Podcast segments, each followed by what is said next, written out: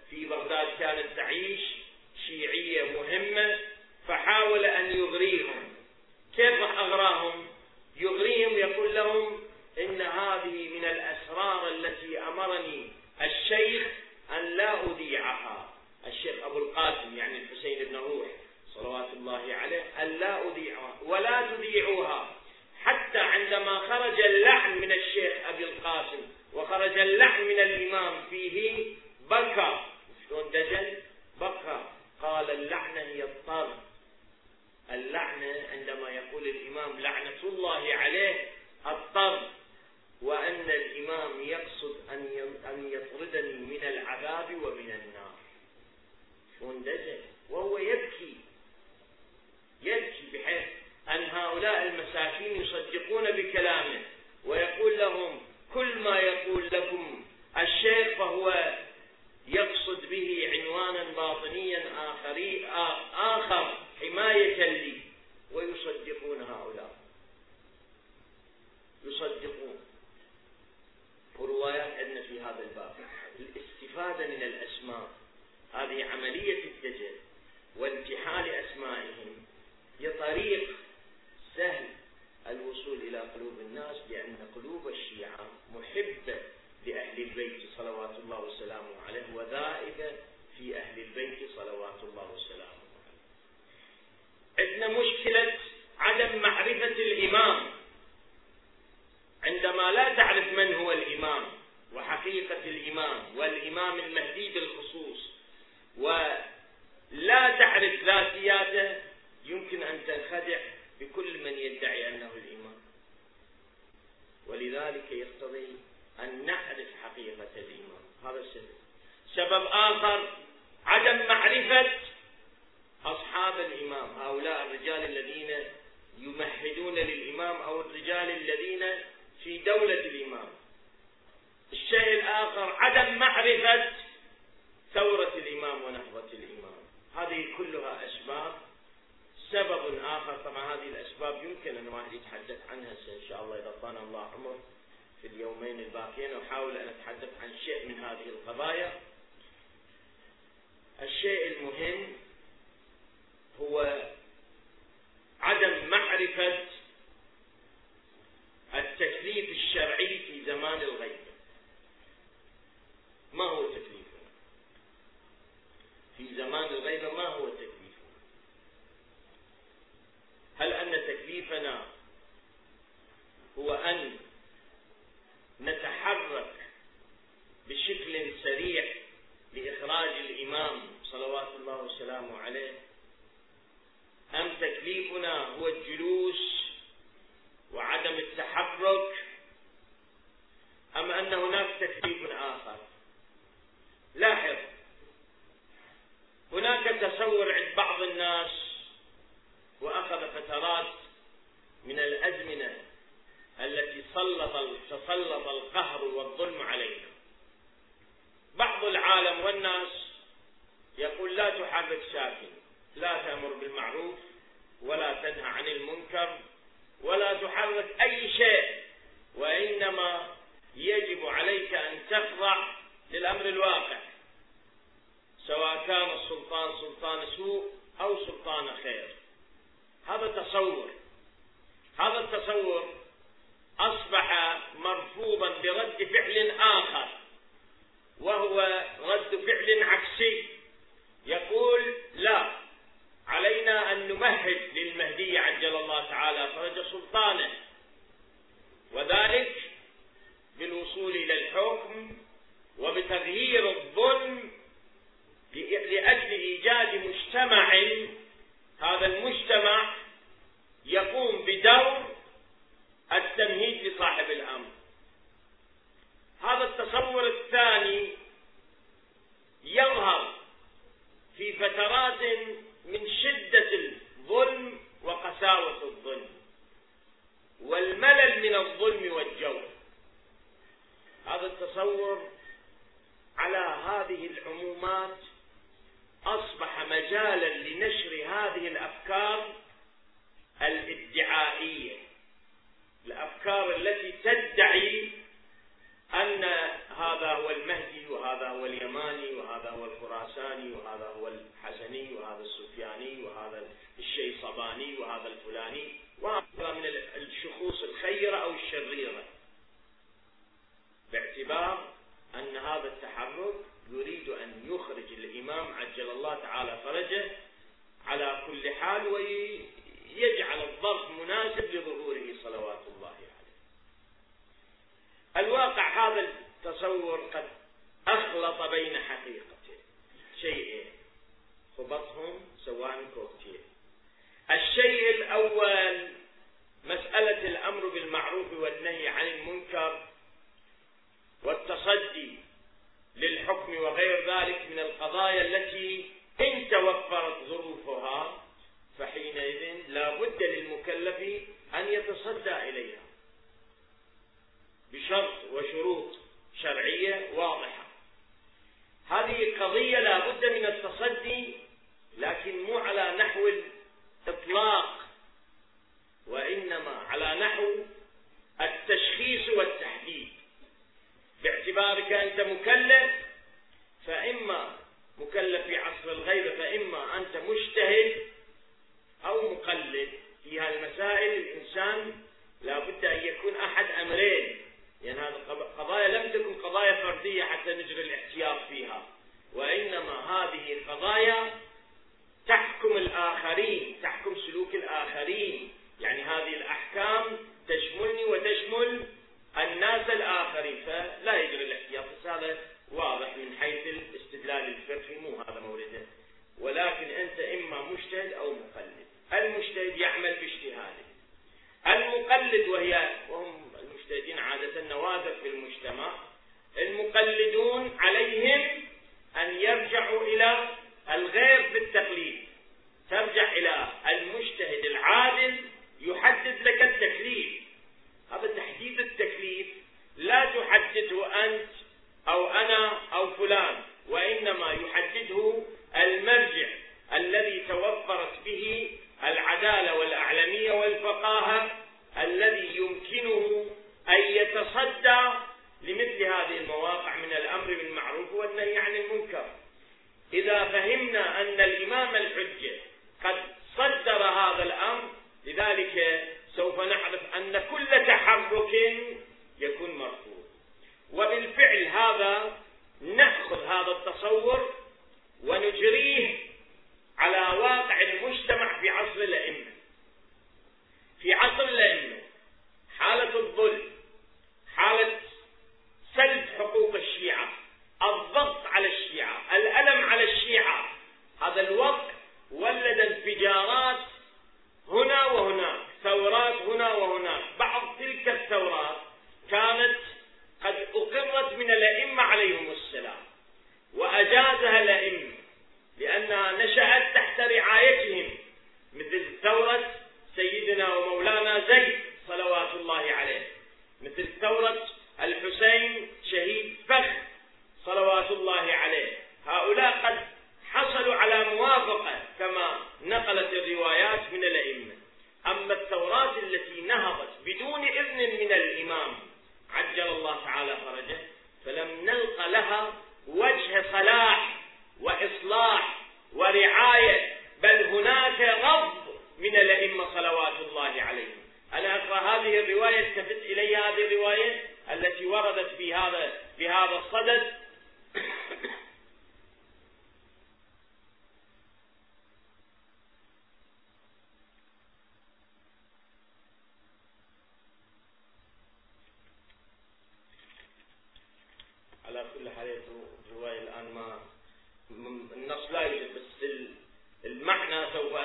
الرواية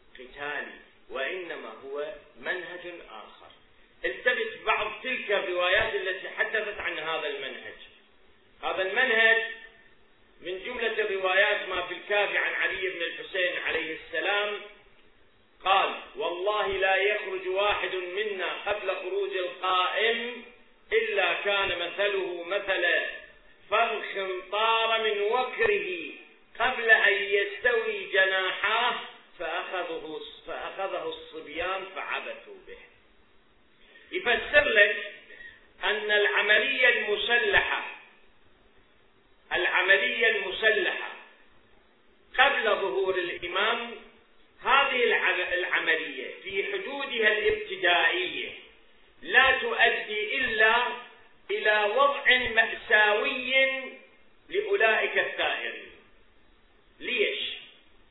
هذا سنحاول أن نبين ليش لكن عندما نفهم أن أهل البيت عليهم أفضل الصلاة والسلام قد أكدوا على شيعتهم في عصر الغيبة الكبرى على أن لا يجلسوا مجلس الاعتداد بالعمل العسكري والاهتمام بالعمل العسكري. نجد هذا المنهج واحد واضحا في سلوكهم. من جملة ذلك ما روي في الكافي عن سدير قال قال أبو عبد الله عليه السلام يا سدير إلزم بيتك وكن حلسا من أحلاسه واسكن ما سكن الليل والنهار. فإذا بلغك أن السفياني قد خرج فارحل إلينا ولو على رجلك. بعضهم كان يستفيد من هذه الرواية في المجال الجلوس يعني حتى في باب الأمر بالمعروف والنهي عن المنكر السلمي أيضا لا يتحرك الواضح من هذه الرواية بقرائن كثيرة أنها لم تعطي السلوك العام وإنما تعطي السلوك العسكري. يعني أنت لا تتحرك بمجال عسكري قبل ظهور صاحب الأمر عجل الله تعالى فرجه. المجال العسكري الابتدائي مرة لحفظ الناس. للدفاع عن الملة للدفاع عن بيضة الإسلام لحفظ بيضة الإسلام. هذا ما مشمول. نتكلم كله عن الابتدائي. إذا كانت الظروف غير دفاعية وإلا في المجال الدفاعي لا يفتي أحد بجواز الجلوس وإنما يجب عليك الوجوب حينئذ يتحول إلى وجوب كفائي كما فعل المرحوم آية الله العظمى سيد محمد سعيد الحبوبي رضوان الله عليه في حرب الكفار. عندما أرادوا أن يغزوا العراق وقاتل مع الدولة العثمانية وإن كانت تلك الدولة دولة سنية فقاتل معها وشارك هو والفقهاء والشيعة في تلك المعركة. هذا كله في مجال حفظ بيضة الإسلام وفي باب الدفاع. أما في باب الابتداء وإنشاء معسكرات هنا ومعسكرات هنا ودعوات هنا ودعوات هنا فالأئمة عليهم السلام قد وضحوا أن هذا ليس منهجهم. ليس منهجهم هو العمل العسكري للتغيير. إذا لاحظنا أن منهجهم هو لم يكن العمل العسكري. فلذلك نجد من يوم الغيبة ليومنا الحاضر لم نجد فقيها من الفقهاء ترك العمل السياسي أو ترك العمل الفقهي أو التبليغي أو الإرشادي أو أي جانب من الجوانب السلمية واعتمد فقط على تجييش الجيوش وبناء جيش يمكنه أن يحرر الدنيا.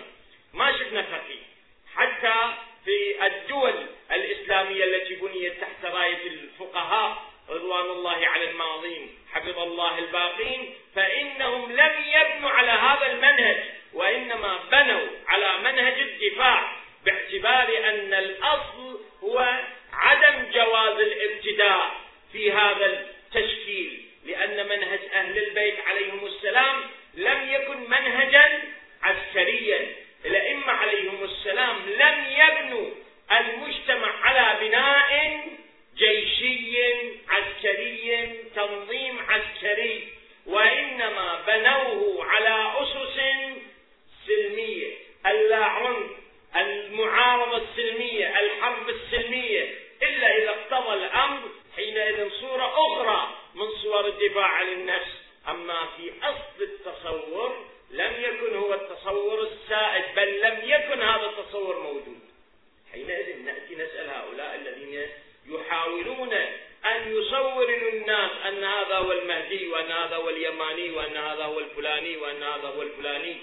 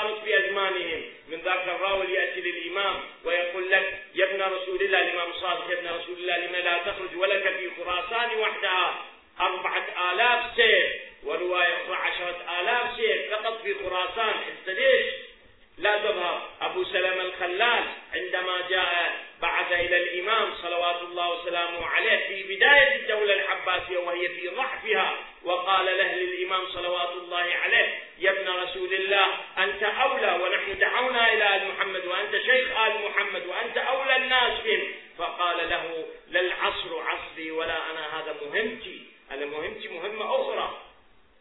كان يستطيع أن يتحرك كما يتحرك العباسيون ويتحرك كما يتحرك غيرهم من الثوار العلويين في محاولة الحصول على سدة الحكم بأي وسيلة كانت عسكرية والقوة والعنف. لكن الإمام لم يتحرك لأن المنهج لم يكن هو المنهج. وهذه السيرة لحد اليوم هي هذه السيرة نسير عليها. إذا لم يكن هذا المنهج حينئذ سوف يحل كثير من إشكالات التفسير بأن هذا هو المهدي أو ليس هو المهدي. بطبيعي الحال أن المهدي ماذا يكون تكليفه وماذا يكون تحركه؟ هل أن الإمام المهدي يختلف عن باقي الأئمة عليهم السلام أم لا؟ لا يختلف عن باقي الأئمة عليهم السلام. نجد هناك تصور هذا التصور الموجود في أذهان كثير من الناس. أن المهدي رجل عسكري ثورته ثورة عسكرية وسوف يبتني جهده كله على هذا الأساس العسكري على بناء جيش. وهذا ربما نجد بعض الروايات التي تساعد على هذا المعنى وهو أن الإمام عليه السلام ينتظر أصحابه ال 313 وهؤلاء الأصحاب هم الذين يكونون قادة هذا الجيش. هذا التصور هل هو تصور بهذه الطريقة التي تتناسب ويا العقلية ما قبل الظهور؟ يخرج هذا ويلم بعض أصحابه ويخرج ذاك ويجمع بعض أصحاب آخرين وذلك يدعي أنه كذا يتناغم ويتناسب هذا التصور مع هذا التحرك. فهل في الواقع أن الإمام عجل الله تعالى فرج في تحركه يقوم بهذا الدور؟ يعني أيضا كالطريقة الأخرى طريقة عنفية عسكرية من بداية الأمر أم أن له منهج آخر. التفتوا على نحو الاختصار على نحو التعليم إعطاء العنوان العام للقضية بدون الدخول بتفاصيلها.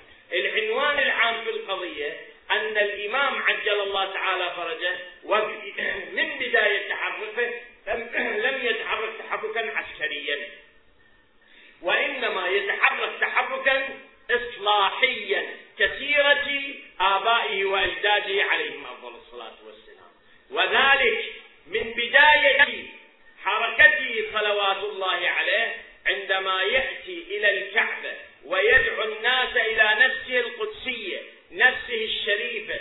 أول عمل يقوم به صلوات الله عليه يأتي إلى الكعبة فيسند ظهره إلى الكعبة. ثم يقول أيها الناس أنا أولى الناس أنا ولي الله وأنا أولى الناس بآدم فمن أراد أن يحاجني في آدم فأنا أولى الناس بآدم. ومن أيها الناس ومن أرادني أن يحاجني في نوح فأنا أولى الناس بنوح. أيها الناس وأنا أولى الناس بإبراهيم فمن أرادني أن يحاجني في إبراهيم فأنا أولى الناس بإبراهيم. ثم يتكلم عن موسى أيها الناس أنا أولى الناس في موسى. فمن أراد أن يحاجني في موسى فأنا أولى الناس في بموسى. ومن أراد أن يحاجني في عيسى فأنا أولى الناس بعيسى. ومن أراد أن يحاجني بمحمد صلى الله عليه وآله.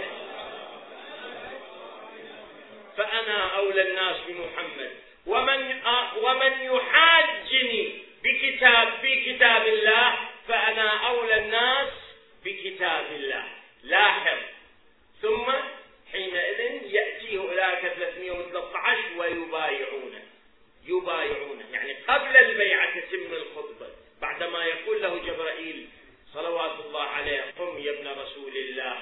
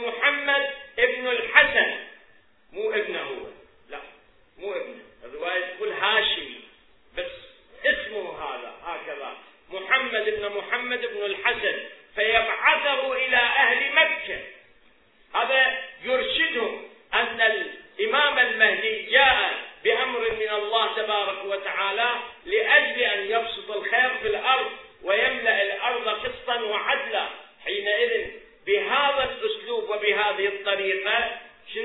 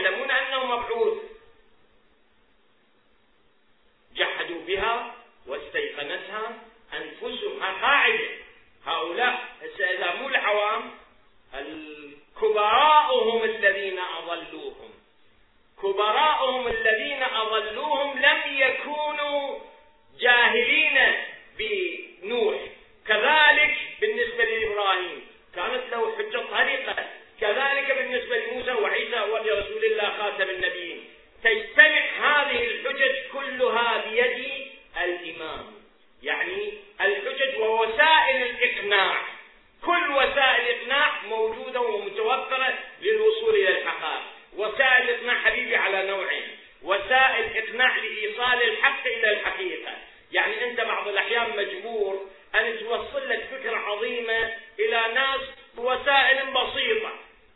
وسائل بسيطة. حتى تفهمهم هذه القضايا من خلال أمثلة ميدانية. ومرة هذه توصلك للحق ومرة عندك عند ذاك الشخص عنده فكرة دجل.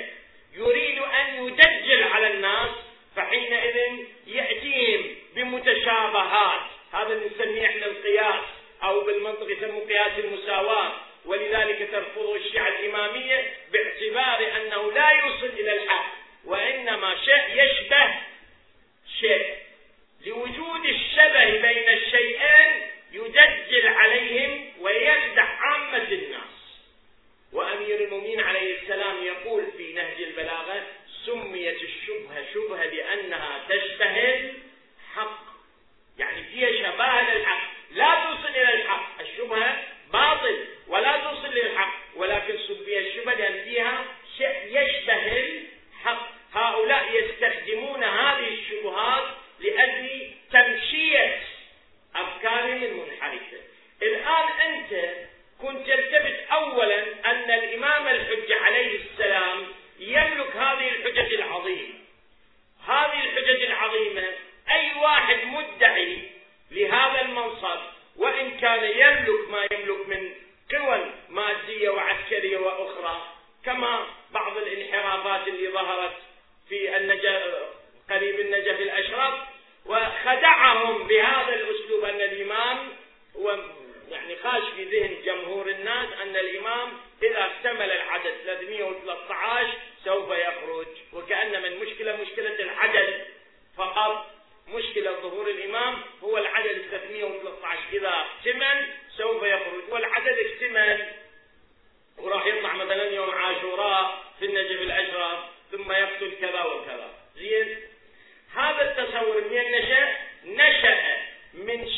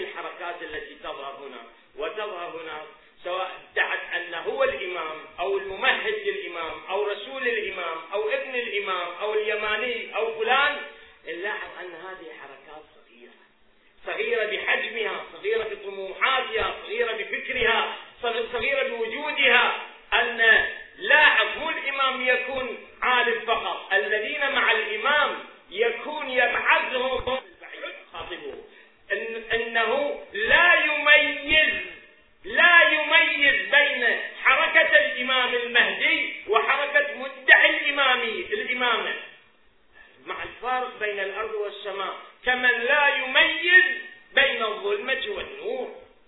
أين هذا؟ أين الحق من الباطل؟ إذا كان ما مستطيع على التمييز حينئذ كيف يمكنه أن يكون هذا يملك قدرات عقلية؟ خصوصا أنك إذا تقعد وتجادل وتناقشه تشوف أنه يغتر بقضايا ساذجة قضايا تائهة.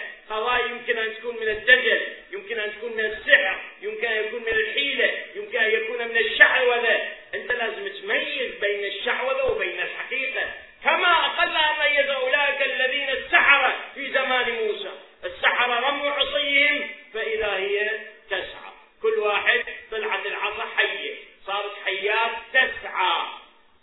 ورموا فسحروا أعين الناس. سحروهم واسترهبوهم فتصوروا تلك العصي تتحرك أفاعي حتى تتحرك. موسى ماذا فعل فألقى عصاه.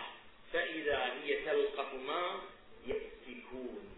الناس حينئذ ينظرون هؤلاء علموا لأنهم خبراء لأنهم أصحاب خبرة لأن لهم قدرة من قدرات التمييز بين الصح والخطأ. عرفوا أن هذه العصا ليست من عصا السحر. هذه العصا ليست من عصا السحر وإنما هذه من عصا الغيب. لذلك خروا له سجدا وقالوا آمنا برب موسى وهارون. آمنا. ليش آمن ما قالوا آمنا بموسى؟ لأن السحر نسبوه إلى أنفسهم. أما ما فعله موسى لم يمسكوا لموسى. لأن هذا ميز وهذا فوق قدرات الإنسان الطبيعي وغير الطبيعي هاي قدرات كونية ما وراء الأفق ما وراء الطبيعة. لا يمكن أن ندركها ونحسها بشكل طبيعي. هذه القدرات هي قدرات إلهية هي غيبية. من الغيب من وراء الغيب جاءت. ولذلك قالوا آمنا برب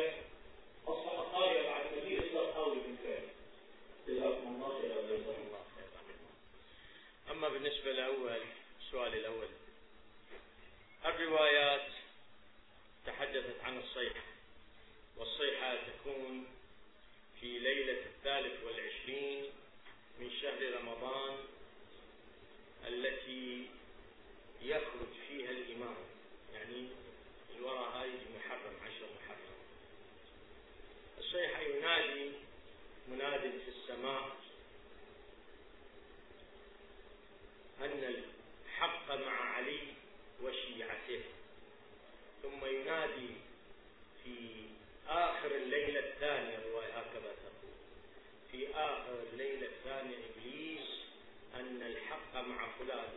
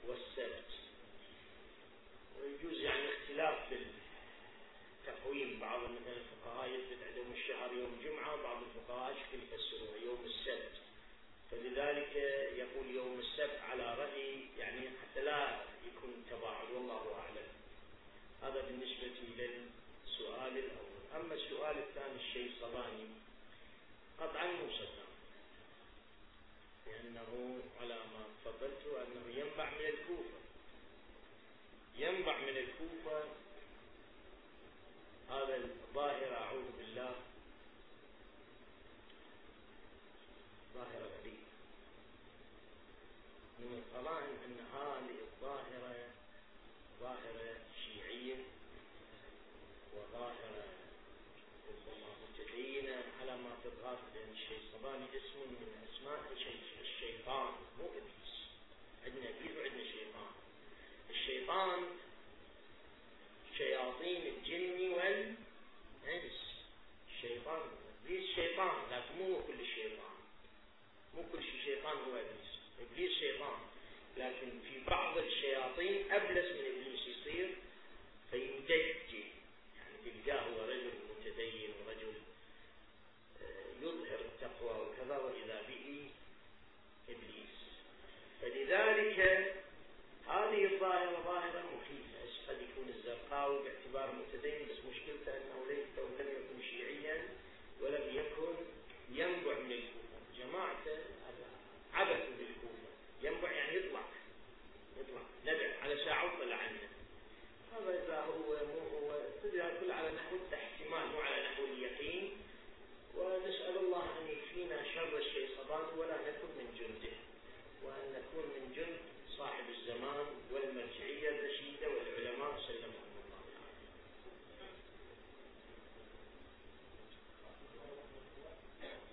عليه.